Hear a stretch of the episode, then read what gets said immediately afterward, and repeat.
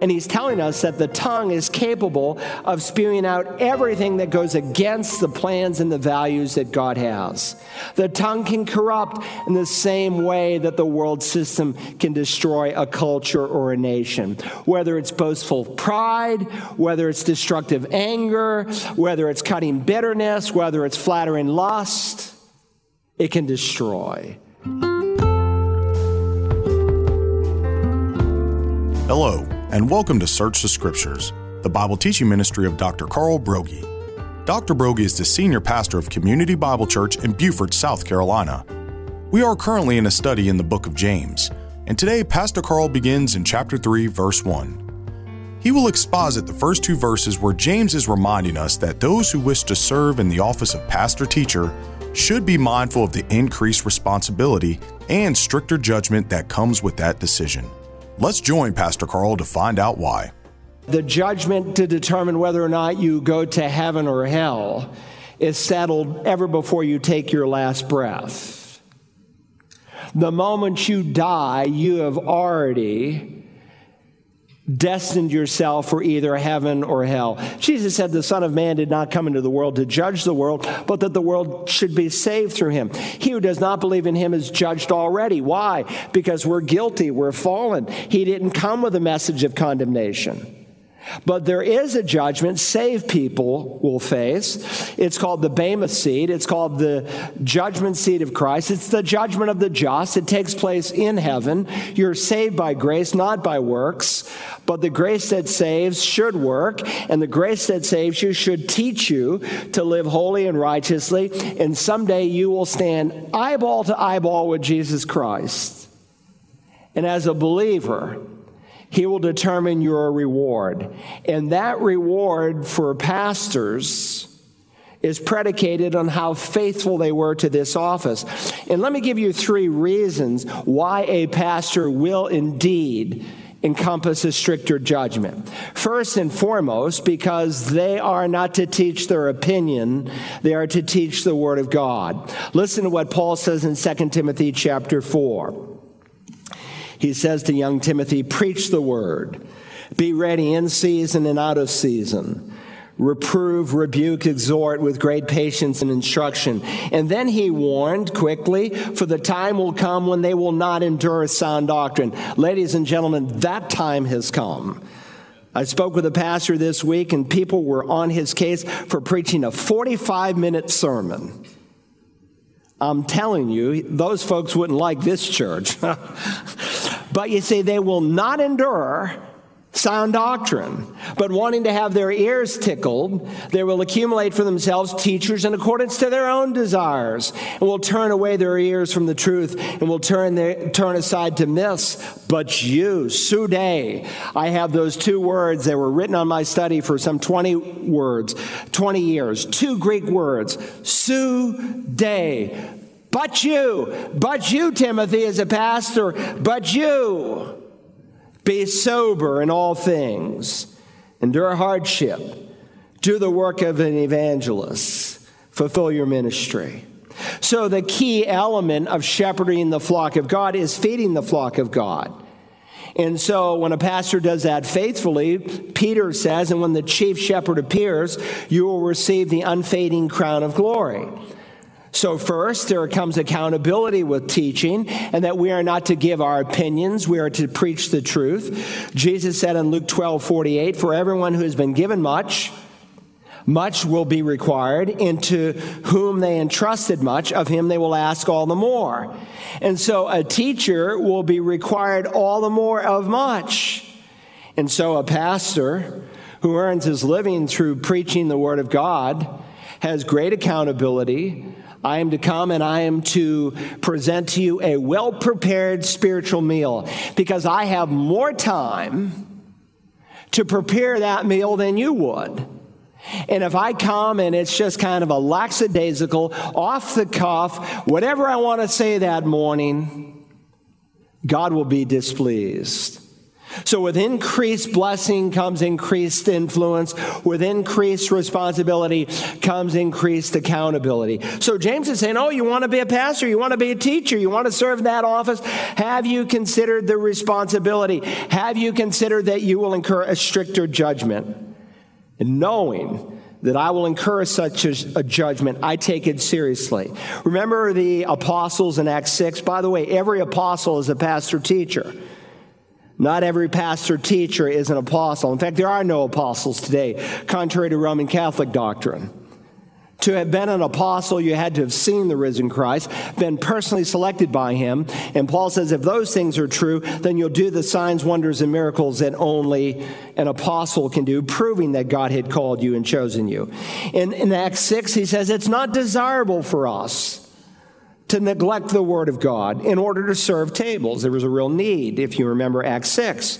But we, we apostles, will devote ourselves to what? To prayer and to the ministry of the Word. Listen, there's a lot of meetings and gatherings that people want me to come to, and they want me to come to them because their last pastor came to them and they think that that's what I should do. I did a funeral not that long ago, and one of the relatives, not a member of the church, said, Well, why didn't you come to the house? I said I would have loved to have been at the house, but I couldn't be at the house. And I said, There are certain things that God has called me to do in terms of preaching the word and evangelizing the lost. And by the way, you're a relative because I was out one night sharing the gospel and not at home with my family, came to faith in Jesus Christ. So there are things that sometimes congregations expect a pastor to do that God does not call them to do. But there's another reason given here in the immediate context of James 3 as to why we should not seek the office of teacher, knowing that we will incur a stricter judgment. Contextually, is because he's dealing, if you remember, with the subject of the tongue and teachers use their tongues more. I preach an average of 750 words a minute with Gus up to a thousand. I use my tongue a lot. Teachers deal with words and concepts and ideas and doctrines and influence and, and they shape the lives of people when they hear what they have to say for good or for bad. And so if the tongue is not bridled, it can do great damage or it can do great good. You see, to sin with the tongue, either all by yourself or with two or three people is one thing. But to sin with the tongue in front of a whole congregation is far worse.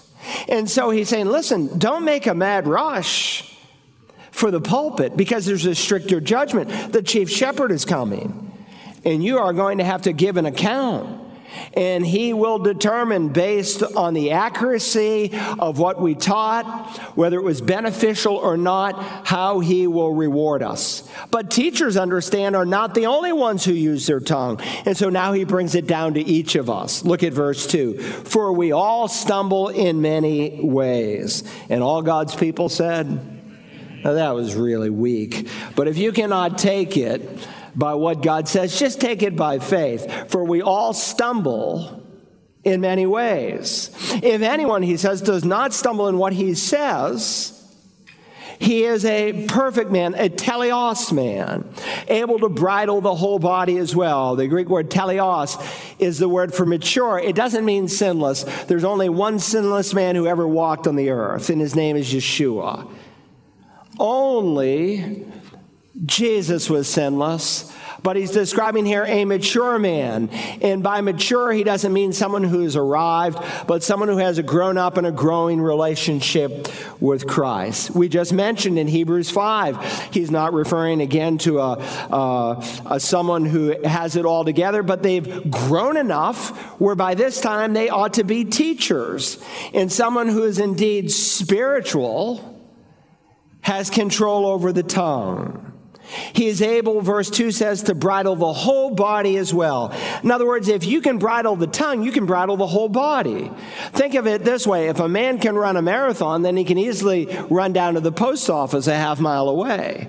If a surgeon can uh, operate on your eye, then he can easily take a splinter out of your finger. And what James is saying here is if you can do the harder thing, then you can do the easier thing. Understand, he is saying here that the tongue is connected to the whole person, the whole body, because again, Jesus said, the, the mouth speaks that which fills the heart.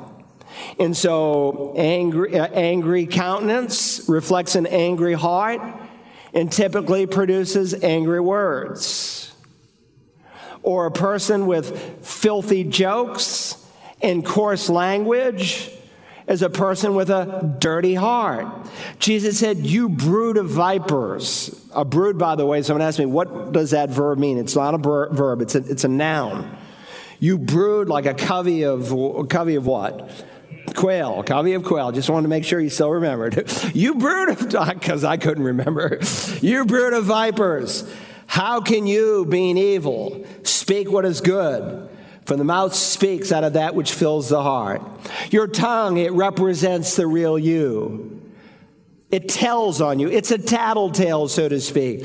So when James says, if anyone does not stumble in what he says, he is a perfect man, able to bridle the whole body as well.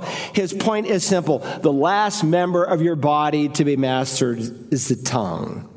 And when you are able to bridle the tongue, then you are mature, then you are spiritual. When you can control the tongue, it doesn't mean that you will be sinless. But the overall direction that your tongue will take will be that that represents maturity. And so now in verses 3 through 5, he goes on to give us three graphic illustrations. He illustrates with three very small things that, comparatively speaking, have great influence.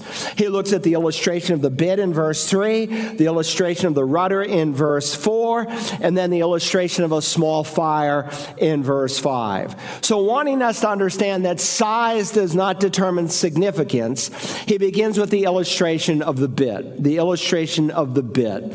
Point A on your outline if you're taking notes. Look now, if you will, at verse 3. Now, if we put the bite, the bits into the horses' mouths so that they will obey us, we direct their entire body as well.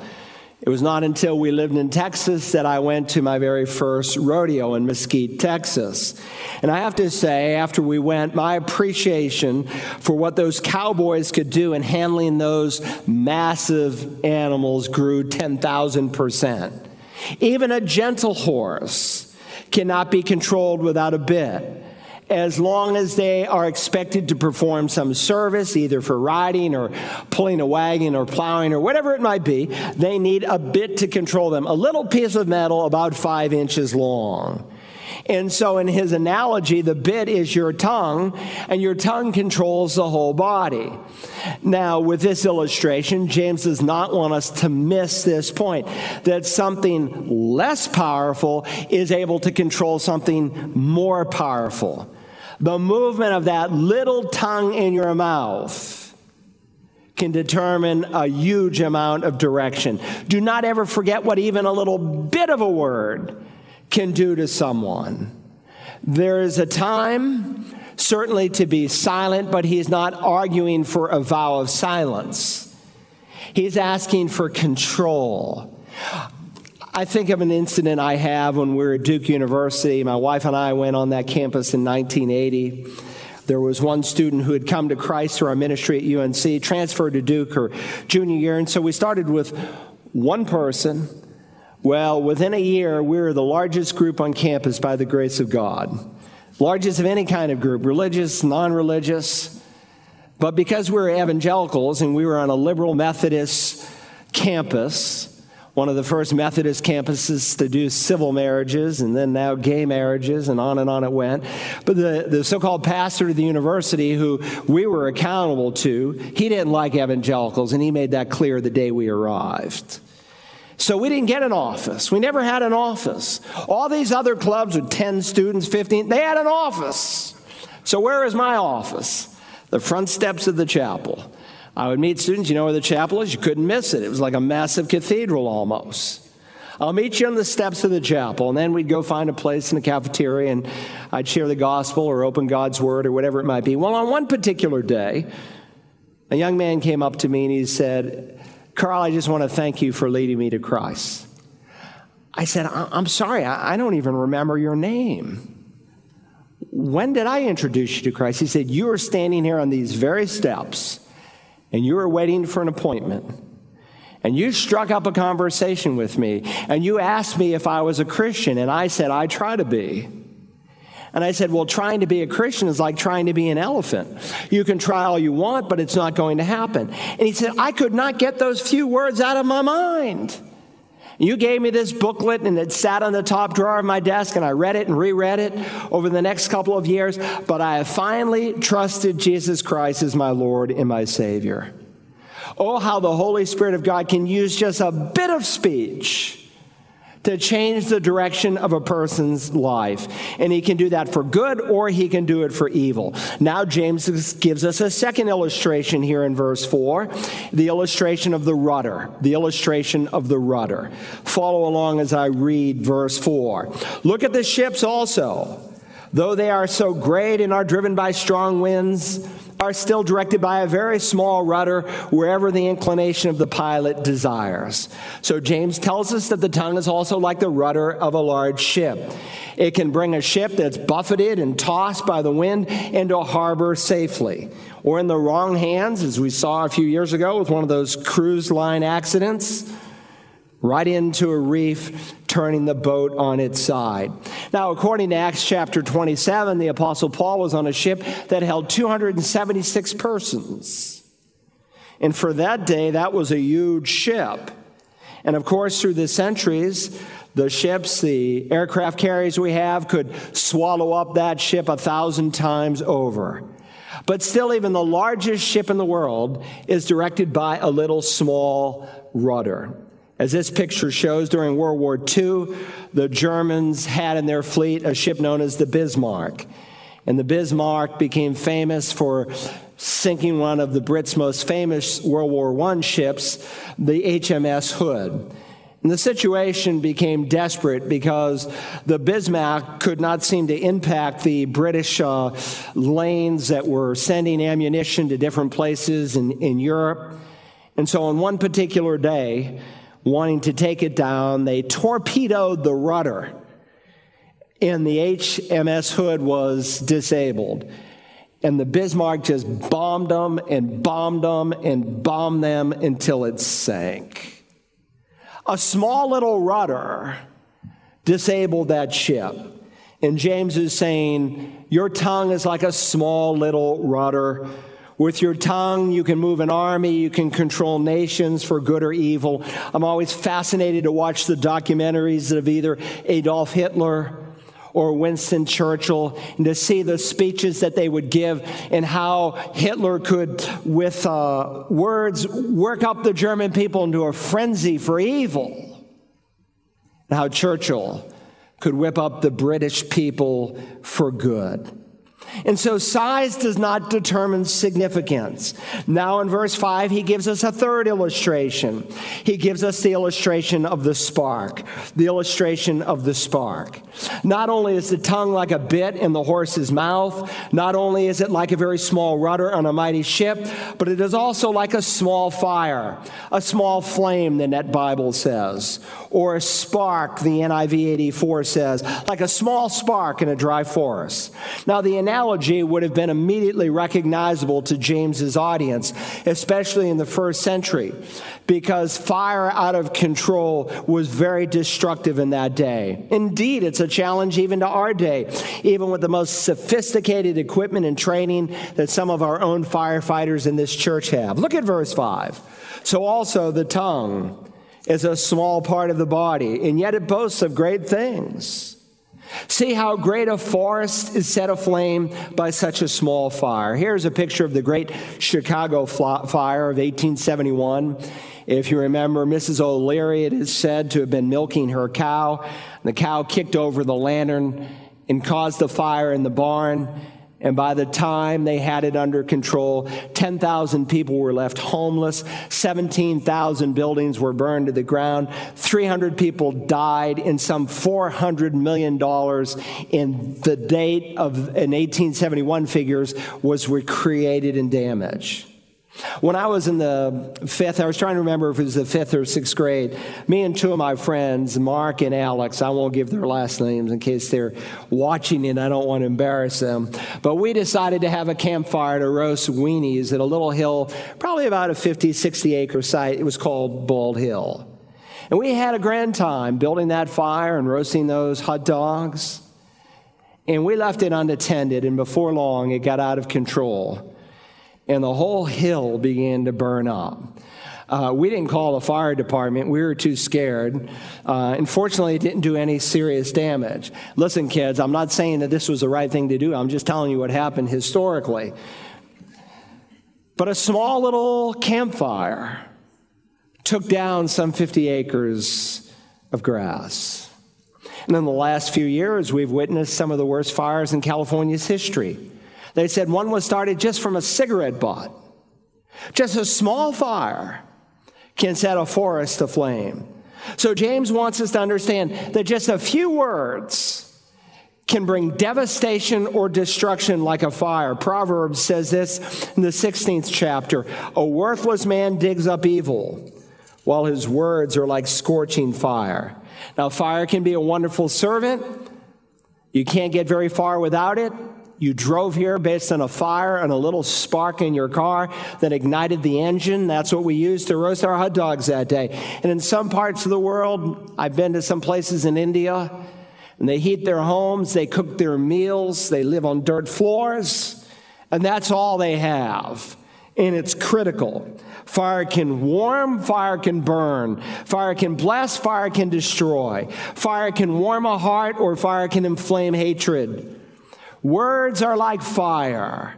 They can hurt, they can be fiery, they can destroy. That's the influence of the tongue. Now, James gives us the second point of this three little point sermon. I love James because he's a three point sermon man, and every preacher loves James for that reason. All the way through this little book, he gives three points and then he gives three sub points. It's beautiful. Think with me also the iniquity, the iniquity of the tongue, the iniquity of the tongue. Look now, if you will, at verse 6. And the tongue is a fire, the very world of iniquity. The tongue is set among our members is that which defiles the entire body and sets on fire the course of our life and is set on fire by hell. Now that's a very interesting statement. Look at the start again of verse 6. The tongue is a fire, the very world of iniquity. One translation says the world of wrongdoing, the world of unrighteousness, the English Standard renders it. The world of unrighteousness finds its expression in the tongue. Now, the word here for world is the word cosmos, and it's a word that finds its meaning in its context. For God so loved the world, there he's speaking of people. Sometimes the word cosmos is used to describe the planet that we are living on today, or sometimes it is used to describe a worldly point of view. Love not the world nor the things that are in the world. Why? Because the Satan, the evil one, is energizing this world system, Paul says in Ephesians chapter 2. So, this word is used in this context to describe this depraved, fallen, sinful world perspective that so many people have. And he's telling us that the tongue is capable of spewing out everything that goes against the plans and the values that God has. The tongue can corrupt in the same way that the world system can destroy a culture or a nation. Whether it's boastful pride, whether it's destructive anger, whether it's cutting bitterness, whether it's flattering lust, it can destroy. The tongue is the microcosm of evil. It's the very, to quote him, the very world of iniquity. And again, being the great illustrator that he is, he gives us three figures of speech to underscore the iniquity of the tongue. First, he reminds us that the tongue defiles. The tongue defiles. He writes here in verse 6 The tongue is said among our members is that which defiles the entire body. This word defiles is also translated in Jude, verse 23, as pollutes. The word simply meant to stain or to, to, to, pollute. And he's describing the tongue among our body, among our members, is that that's something that pollutes. It could be used of a, of an open raw sewage that goes into a fresh lake and pollutes the lake outside of the New Testament. And so he wants us to know that our tongue can be like a dirty sewer pipe that can have tremendous defiling consequences. It might be complaining. It might be gossiping. It might be bragging. It might be lying. But not only does the tongue defile, secondly, the tongue destroys. The tongue destroys. He tells us further here in verse 6 that it sets on fire the course of our life and is set on fire by hell.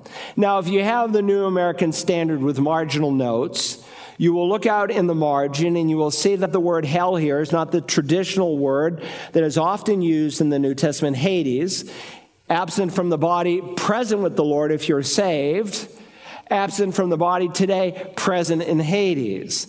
And someday, as we studied in the Revelation, death and Hades will both find themselves in the lake of fire. But Jesus uses the word Gehenna and it's the word for hell in its truest translation.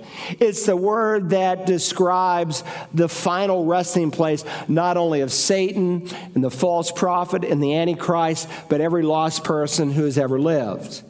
And so Jesus uses a very picturesque word that every Jew immediately knew Gehenna. If you go with me to Israel, and God willing, we're planning to go. And by the way, the trip is filling up unusually fast. But when we go there, we often will go to the dung gate and we will look over the valley of Gehenna, the Hinnom Valley. And the Hinnom Valley in Jesus' day is where Jewish people brought their garbage and their refuge and their dead animals and the unclaimed bodies of Gentiles and criminals. And there was a constant burning an unceasing flame and maggots everywhere. And so when Jesus wants to give a word picture of the torment of hell, that's the illustration he uses. Where their worm does not die, where the fire is never quenched, as he says in Mark chapter 9.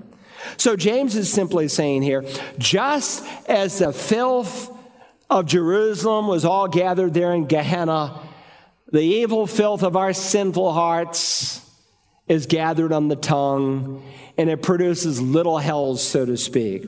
So James goes on here in verse 6 and he describes the tongue, notice, as that which sets on fire the course of our life, like an arsonist setting a fire. As Pastor Carl pointed out, the last member of our body to be mastered is the tongue. When we are finally able to control our tongue, it is an indicator that we are maturing in our spiritual growth. If you enjoyed today's message, you can order a CD or DVD copy by calling Search the Scriptures at 877 787 7478 and requesting program James 007. Tomorrow, Carl's wife Audrey is in this time slot with her program for women, Mothering from the Heart. You can hear more of Audrey's messages on the Search the Scriptures app found in the iTunes and Google Play Store. Also, check out Audrey's podcast, Rare But Real, on Apple, Google, and Spotify podcast platforms. You can also listen to her podcast at searchthescriptures.org. When we return Monday, we will continue our series on the book of James. Join us then as we search the scriptures.